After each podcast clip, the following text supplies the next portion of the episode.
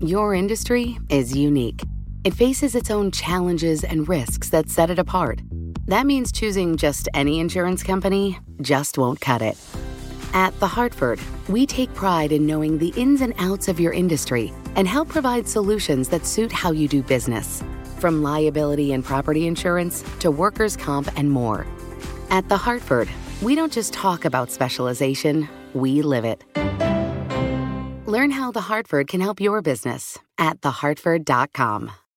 Collaborate for a greener future at the Bloomberg Green Festival, a groundbreaking celebration of the thinkers, doers, and innovators leading the way. From design and culture to technology, science, and entertainment. Hear from inspirational speakers and immerse yourself in climate solutions, July tenth through thirteenth in Seattle. Title sponsor, Amazon. Official airline, Alaska Airlines. Get twenty percent off using promo code radio twenty at bloomberg live dot com slash green festival. Bloomberg Sound On. The insiders, the influencers, the insights.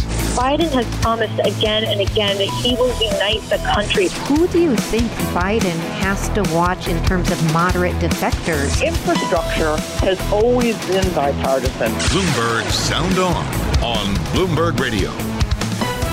I'm Jack Fitzpatrick with Bloomberg. Coming up on the show today, we got to talk about the Facebook Oversight Board decision to uphold the suspension of Donald Trump's account. Also, Representative Liz Cheney's leadership position among House Republicans is in peril. And, of course, we've heard that the U S is going to back the push to waive intellectual property protections for covid nineteen vaccines. I'm talking later to Boyd Matheson, host of Inside Sources on K S L News Radio out in Utah, also a former chief of staff to Mike Lee. And, of course, we've got Jeannie Shanzano, Bloomberg Politics contributor. Big news day, big Cinco de Mayo. Uh, top story of the day, I think, Facebook's oversight board, the so-called Supreme Court of Facebook, upholding the suspension of the former president, uh, former President Donald Trump's Facebook account.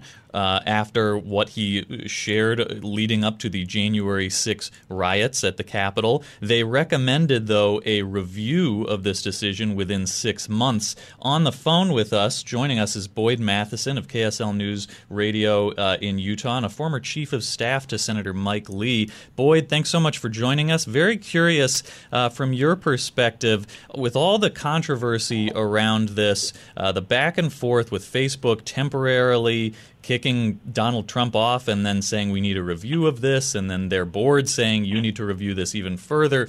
Is Facebook just setting itself up for legislation and regulation? Is the government going to step in here, do you think? Yeah, I think it's fascinating. As the uh, as that report came out this morning, you could almost hear the judiciary staff of uh, many members of Congress writing the questions they're going to be asking uh, Mark Zuckerberg next time they haul him in. Uh, for some questions. And it's interesting, there's really some some fascinating wraparound uh, and almost alternate universe conversations going on where uh, in, a, in a real rarity, you have many Republican members of Congress uh, calling for more regulation, not less regulation. And, uh, of course, a lot of that uh, they feel is because of targeting conservatives over liberals and so on. Uh, and, of course, there are examples of, of both sides uh, dealing with that. But it is going to be a fascinating conversation in our nation's capital to see what comes of this uh, and, and really some interesting conversations around things that may even get into federal election law. If, yeah. the former president, if the former president decides to run again in twenty twenty-four and he's not on Twitter and he's not on Facebook, does that become problematic? Uh, as it relates to federal election law. So lots of fascinating stuff coming out. Well, yeah, you made a really good point. We're hearing from Republicans and we're hearing from Democrats, too. Uh, a lot of people frustrated with Facebook, but it seems to unsurprisingly be coming from different angles. Now, I saw a tweet from Kevin McCarthy, the House Republican leader today, uh, referencing how Republicans want to rein in the influence of social media companies. If you contrast that with somebody like Frank Pallone, who's House Energy and Commerce chair, uh, who said, you know, this board doesn't address misinformation. It seems like from a liberal perspective, you've got lawmakers who want Facebook to step in in instances like this and uh, and probably kick maybe more people off, whereas there are conservatives who are just unhappy with big tech as they see it. I, I, what do you think it means when you hear Republicans saying we want to rein in social media companies? Is that really regulation? Is that an antitrust thing? Or what, do, what does the government do if Republicans uh, have a big year in twenty twenty-two and say we want to take down big tech? What does that actually mean? Yeah, I think it's one of those very slippery slopes uh, for all sides, because the uh, the interesting thing is that it's easy to call for that uh, that censorship uh, the first time, but the and you usually like that kind of censorship. It's the second censor that happens that usually is you being censored that people are less excited about, and those those those pendulums tend to to swing back and forth. And so we, uh, I think that will be one thing that will be interesting. Is it just antitrust, as you mentioned? Is it more in terms of regulatory oversight in terms of these? Uh, and then, you know, what uh, the, you have the financial models of all of these as well, uh, where these companies are profiting by the way they're regulating and serving up information as well. So there's a there's a host of uh, issues that, again, the, the uh, Senate and House Judiciary Committees, Uh, antitrust to uh, everything else is, is going to be very busy, I think, in the coming months.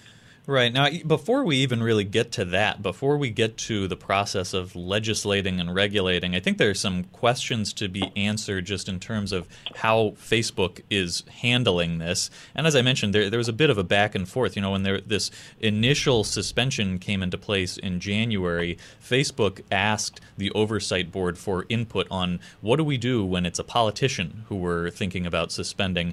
Jeannie, I'm curious how you see this. Uh, what are we learning in terms of, you know, does an oversight board help? Does it even help to have a, you know, as as I said, some people call it the Supreme Court of Facebook. Uh, what are we learning about the efficacy of that kind of supposedly independent organization helping govern a big social media company? Well, there's a few things that we're learning. Number one is, before we even get to this oversight board, is the fact that Donald Trump is dominating the news today.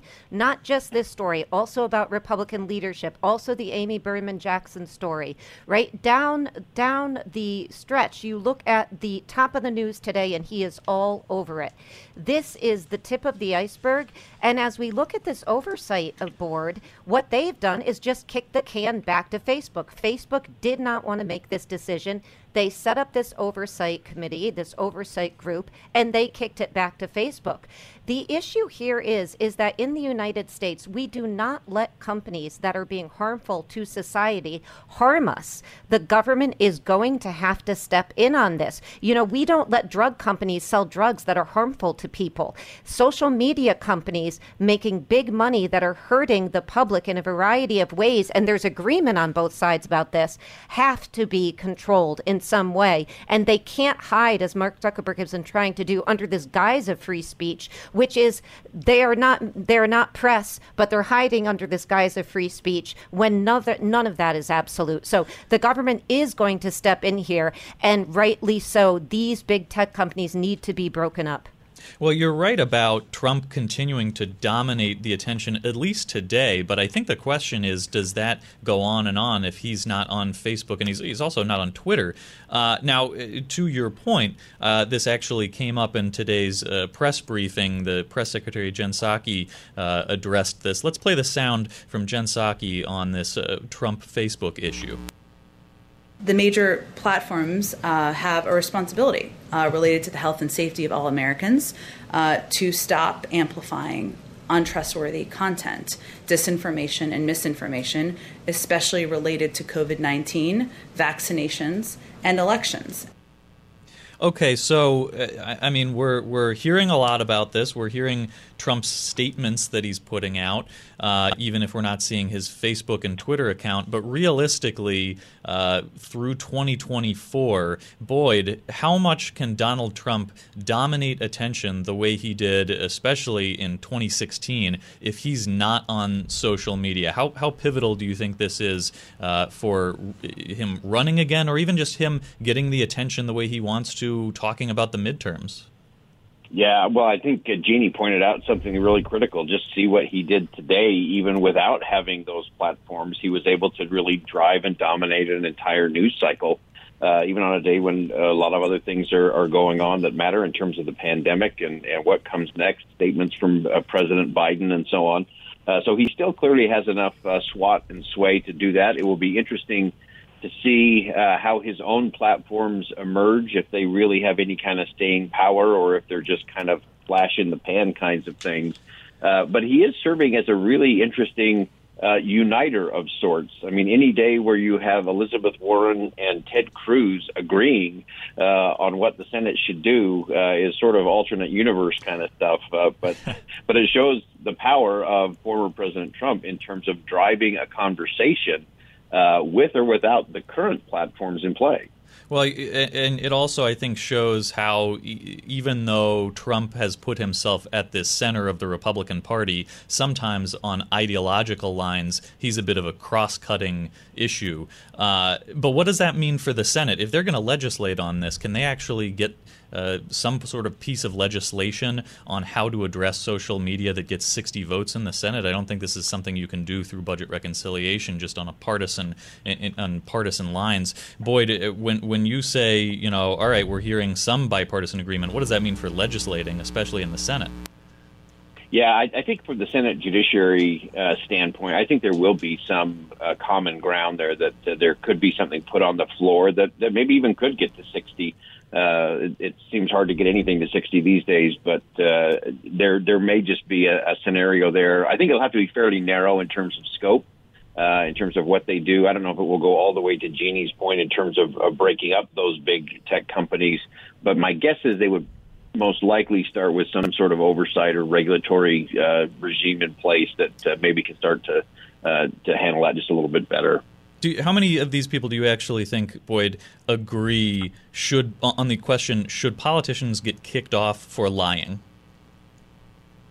Uh, that's a great, that's a great, it probably depends on the day. It's the, uh, and it would be an interesting uh, redefining of words, because uh, you can even see that now. You can see uh, where some of them have said, hey, this is, this is censorship. Uh, some are saying, no, this is, this is just har- a harm reduction model. Um, and so that becomes an interesting conversation in and of itself. Uh, I don't know that a lot of the uh, members of Congress currently would say, "Yeah, you should be kicked off, uh, maybe if you if you if you told a little white lie, or if uh, you were maybe right. uh, not totally truthful." But uh, you know, it's an interesting combination for sure. Yeah, that's a that's a big issue. Well, we got to talk about vaccines and Liz Cheney coming up. At Boyd Matheson with us and Jeannie Shanzano.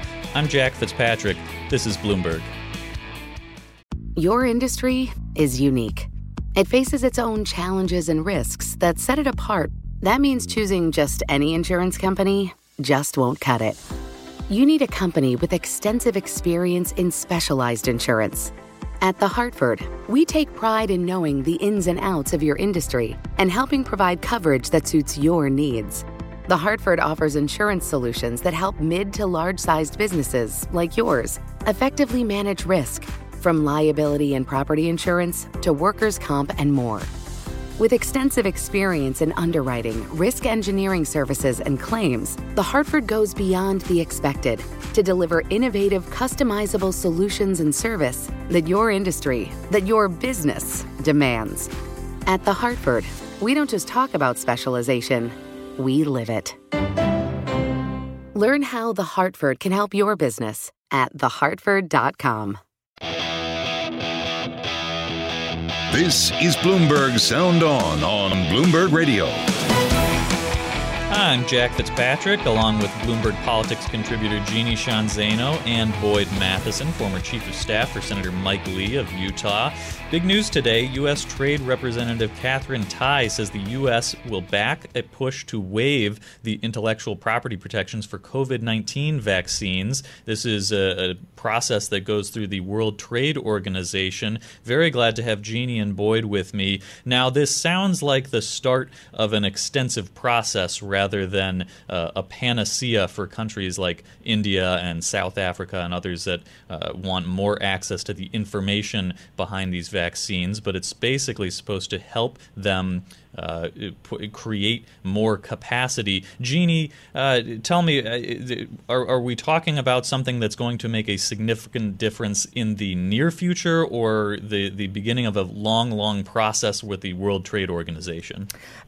Unfortunately, I think it's going to be a longer process. Obviously, you look at cases like India, where the need is so great and immediate, and you wish there could be a way to move this forward much quicker than it looks like it might move forward. But I do think it's an important step in the right direction. This is a global crisis, and unfortunately, countries that are not as wealthy as the United States uh, are really, really suffering. And so the United States, I think, and the administration has said this, has a duty, as do other states of means, to step in and offer this kind of assistance. So I think we have to wait and see how they're going to proceed with these negotiations over this plan.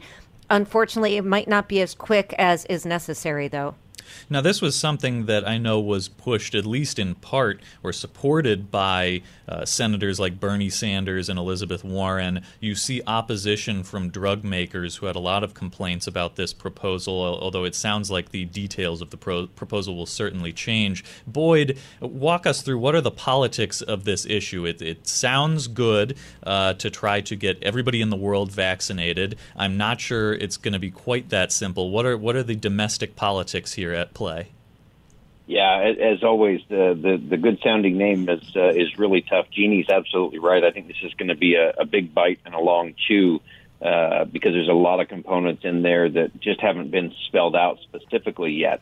Uh, I do think it's an important thing for us to realize that uh, we are interconnected in this very interconnected world, and what is going on in India is going to impact us uh, here at home as well. And so I do think one of the uh, positive outcomes of the pandemic is that it has given us uh, a better view of how interconnected we are. Uh, and so I do think that has at least created space for more agreement in terms of the domestic side, as, as you said.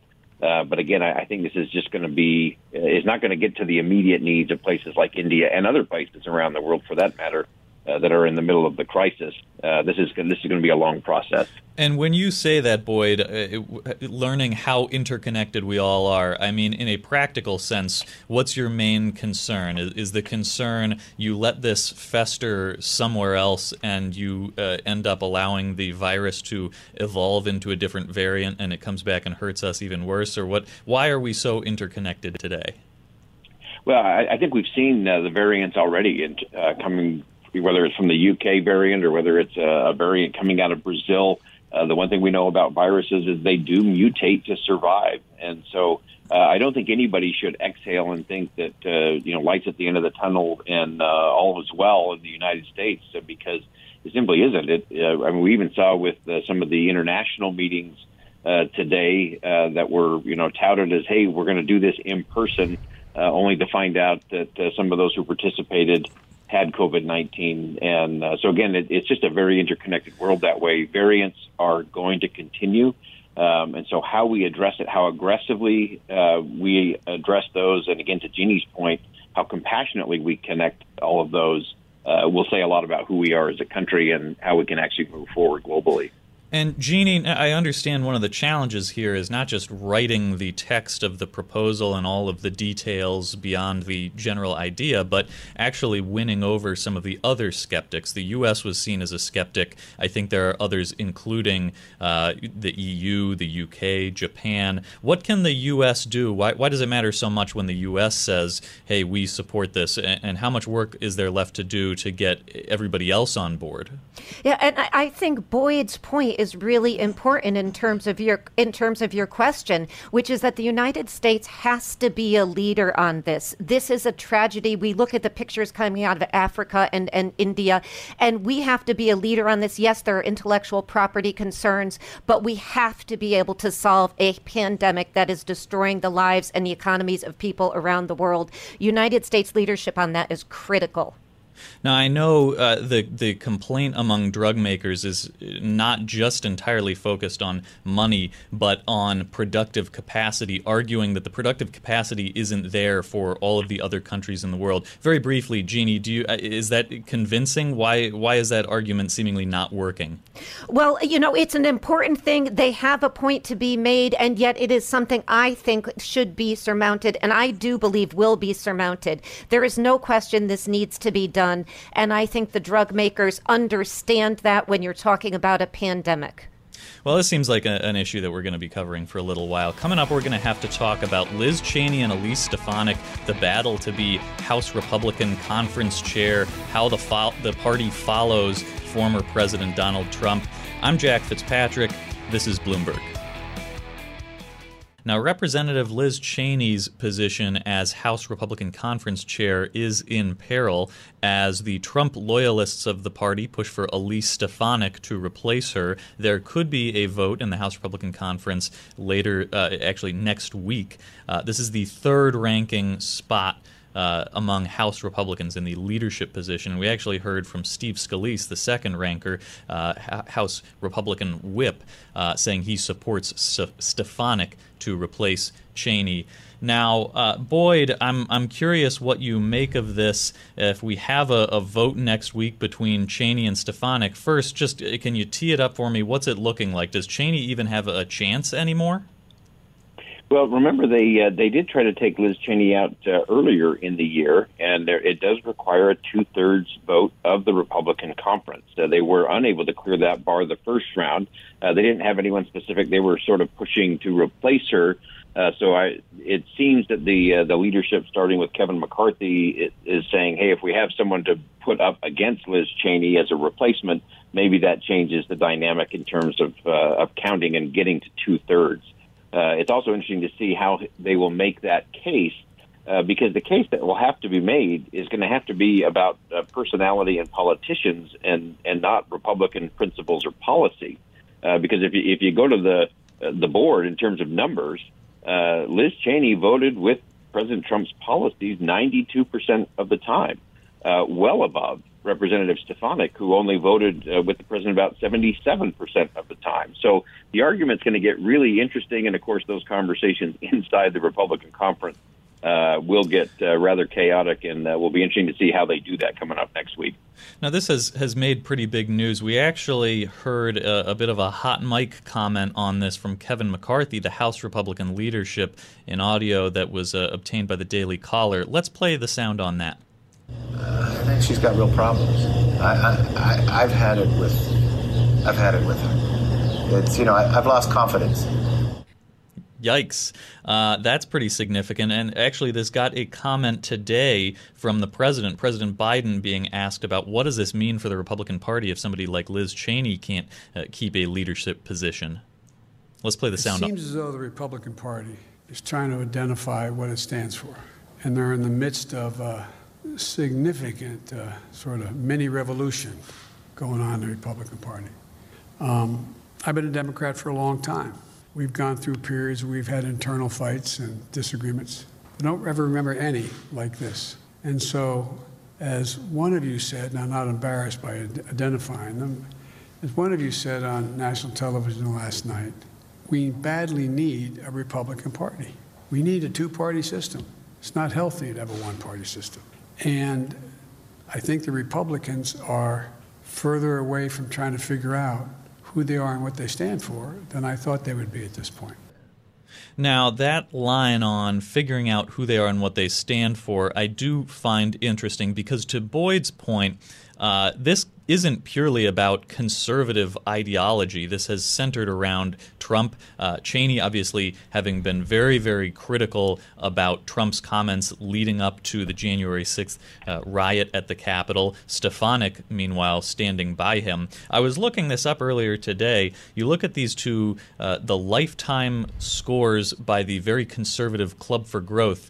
Cheney, sixty-five percent. Stefanik, thirty-five percent, and yet Stefanik is the one who seems to be getting more and more support among those you'd call a hardline conservative. Jeannie, what does that mean? I, I mean, is this a party that is still figuring out its own ideology, or what do you take away from this when you see uh, a push toward Elise Stefanik, who, you know, a few years ago you'd call her a moderate, although apparently not anymore? Well, she does. She lives, um, I'm very close to her district. She's in a very moderate district in New York versus obviously Liz Cheney, who's in, you know, very red Wyoming. And you and Boyd are absolutely right. Any of these trackings from the Heritage Group to the Conservative Political Action Conference, they all give Cheney's Cheney much, you know, more conservative ratings, and much she's been much more supportive of Donald Trump, actually, when you look at it legislatively, than has Elise Stefanik. But I think what this really speaks to is where the Republicans see money coming from as we move towards twenty twenty-two. And I don't think we can forget that. They believe, Kevin McCarthy believes, that he is going to be potentially Speaker of the House, and they can potentially pick up the House if we look at what happened in the census, if we look at, you know, where the party, how well the party did over the weekend in Texas and other signs. They see this possibility, and they believe that they are going to need a lot of funding from these districts where Donald Trump is very, very popular. We saw that with Mitt Romney out in Utah over the weekend again. So I think this has a lot to do with money. And I don't think Kevin McCarthy, I don't believe he was caught on a hot mic. I don't know what you think, Jack and Boyd, but I think he knew he was mic'd, and I think he knew that was going to leak. So closing this out, here's a quick one. Boyd, if that's the case, if the money is behind Trump and not even in a conservative sense, what what happened to the Tea Party? Yeah, I, one just to Jeannie's point, every mic is an open mic, and Kevin McCarthy knows that better than anybody. So there was no question that that was an intentional move there uh, in, in terms of that uh, mic moment, so to speak. Uh, I do think the interesting thing as as it relates to the money uh, is it's very fascinating. It's an interesting calculation by Kevin McCarthy uh, because he's really going back uh, to twenty ten and to your point Uh, in terms of the Tea Party, and that is, can you raise money and can you be a counter with a grievance message? Um, and uh, it's one of those, I thought President Biden was absolutely right that the Republican Party is trying to sort out who they are. Uh, they know what they're against, uh, but in order to sustain winning elections, the American people have to know what you're for, and I don't think the Republicans have defined that yet. Right. Boyd Matheson, thank you so much uh, for joining us today. Uh, coming up, we're going to have to talk about this SpaceX launch. That's going to be exciting, and there's more news on the debt limit. I'm Jack Fitzpatrick. This is Bloomberg. This is Bloomberg Sound On on Bloomberg Radio.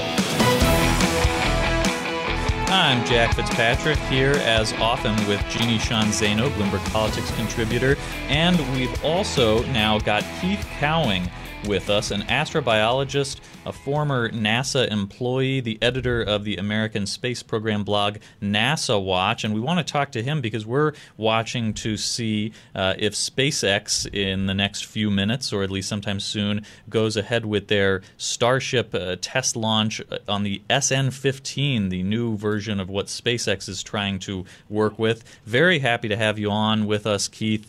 Uh, first, can you walk us through what exactly is the goal for this one? I know uh, a previous iteration crashed. What are they What are they trying to try out here with the S N fifteen, and what should we be looking for? Well, in, in a word, uh, as the goal of this flight is to not crash.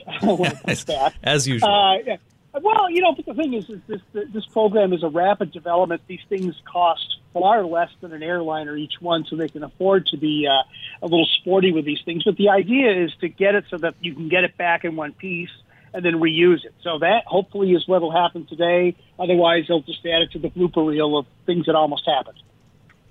And and what what exactly are they going to use this one for? I, I believe there are differences between the last iteration. If if you're working on something, obviously you don't want it to crash, but it, say this goes well, what is SpaceX going to use this uh, particular kind of space uh, vehicle, their their Starship as they call it, for in, in the future? Well, what you see if you're watching it on YouTube, you see the upper stage, there's a bigger rocket underneath it. And the idea is that you'll have a very cheap and reusable rocket. Uh, the first stage will come back and land, like SpaceX does, and the other part will go into orbit. And eventually, this same design will be used to land on the moon, and eventually, if you listen to Elon Musk's sales pitch, uh, to take people to Mars. But the idea at first is to make sure, again, that this thing has the ability to fly and land and fly and land and fly and land.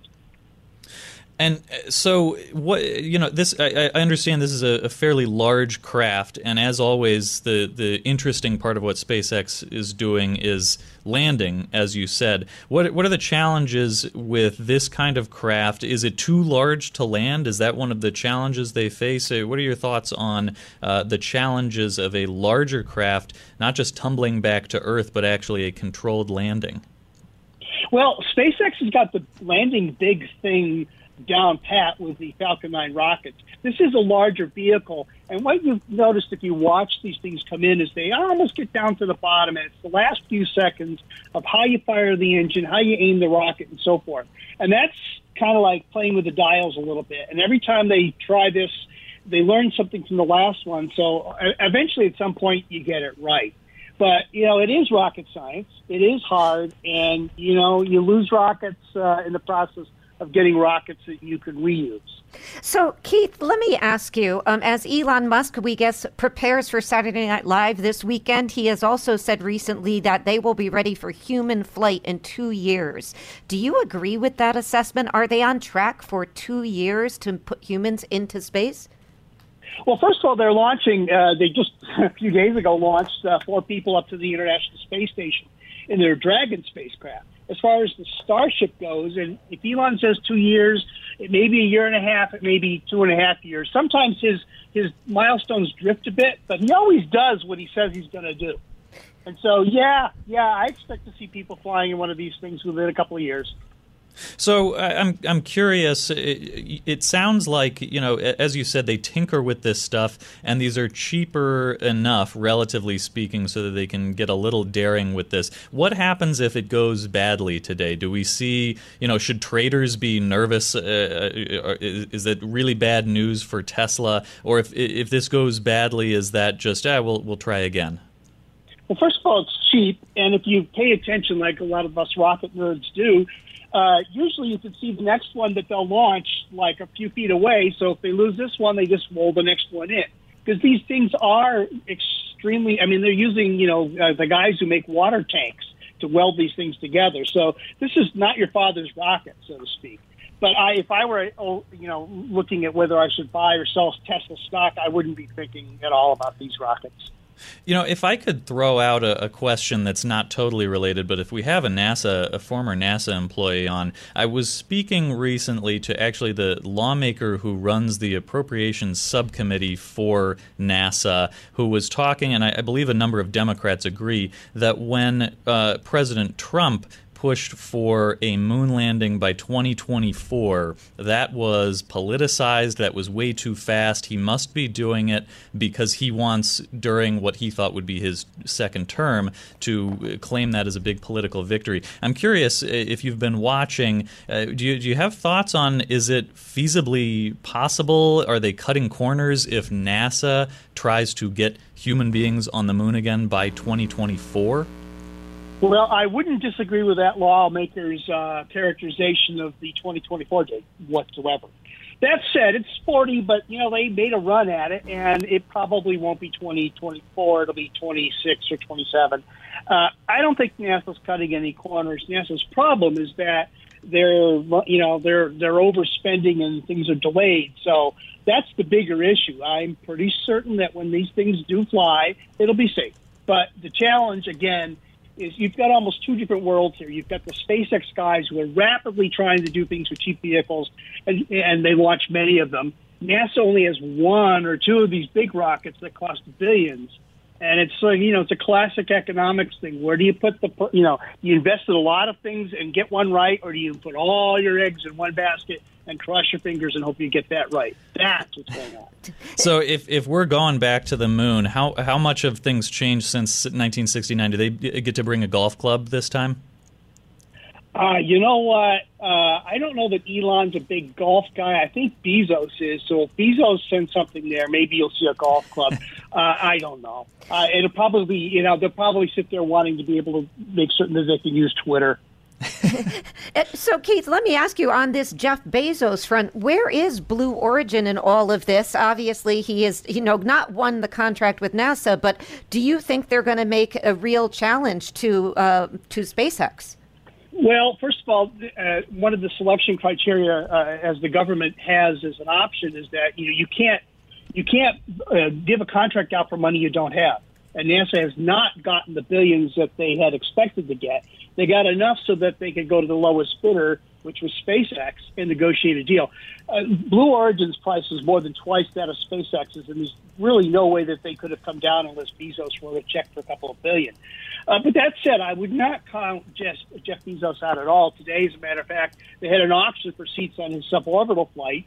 And, you know, he's got a big factory in Florida with a giant rocket being hidden inside. So, you know, you may see a lot of all the, the noise and the trash talk coming more from Elon right now. But, you know, uh, it'll, it'll it'll flip over to Bezos at some point soon. Now, Keith, I'm curious about what we've heard uh, about this Chinese rocket that's coming down, and they don't uh, seem to know exactly where it's going to come down. Uh, I guess statistically it's likely to hit an ocean more so than land.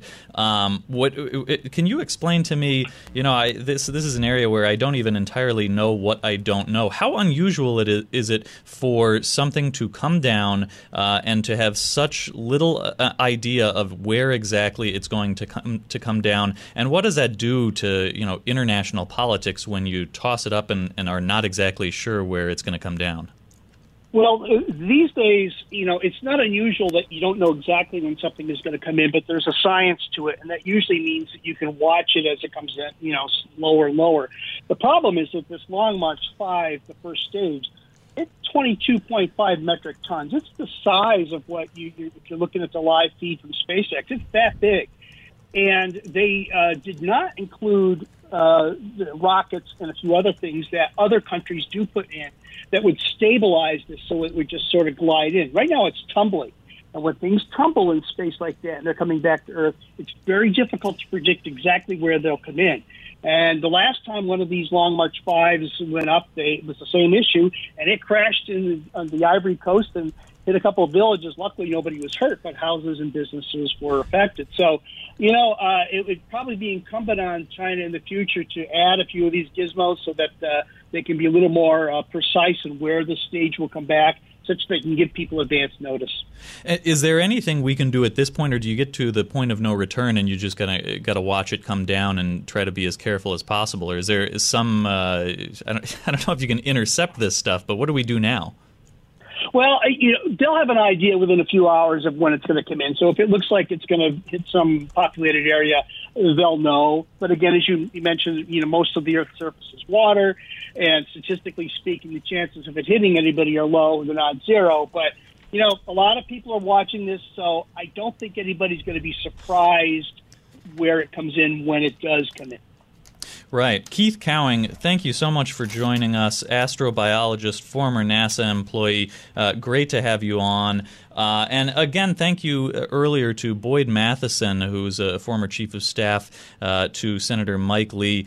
Big uh, big news day for a Cinco de Mayo. Pour yourself a, a tequila at the end of this one. And, of course, Jeannie Shanzano, Bloomberg Politics contributor, thank you for joining us.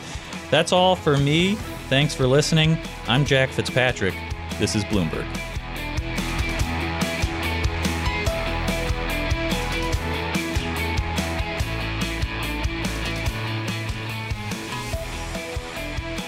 Your industry is unique.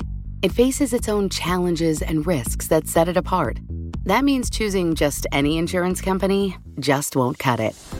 At The Hartford, we take pride in knowing the ins and outs of your industry and help provide solutions that suit how you do business.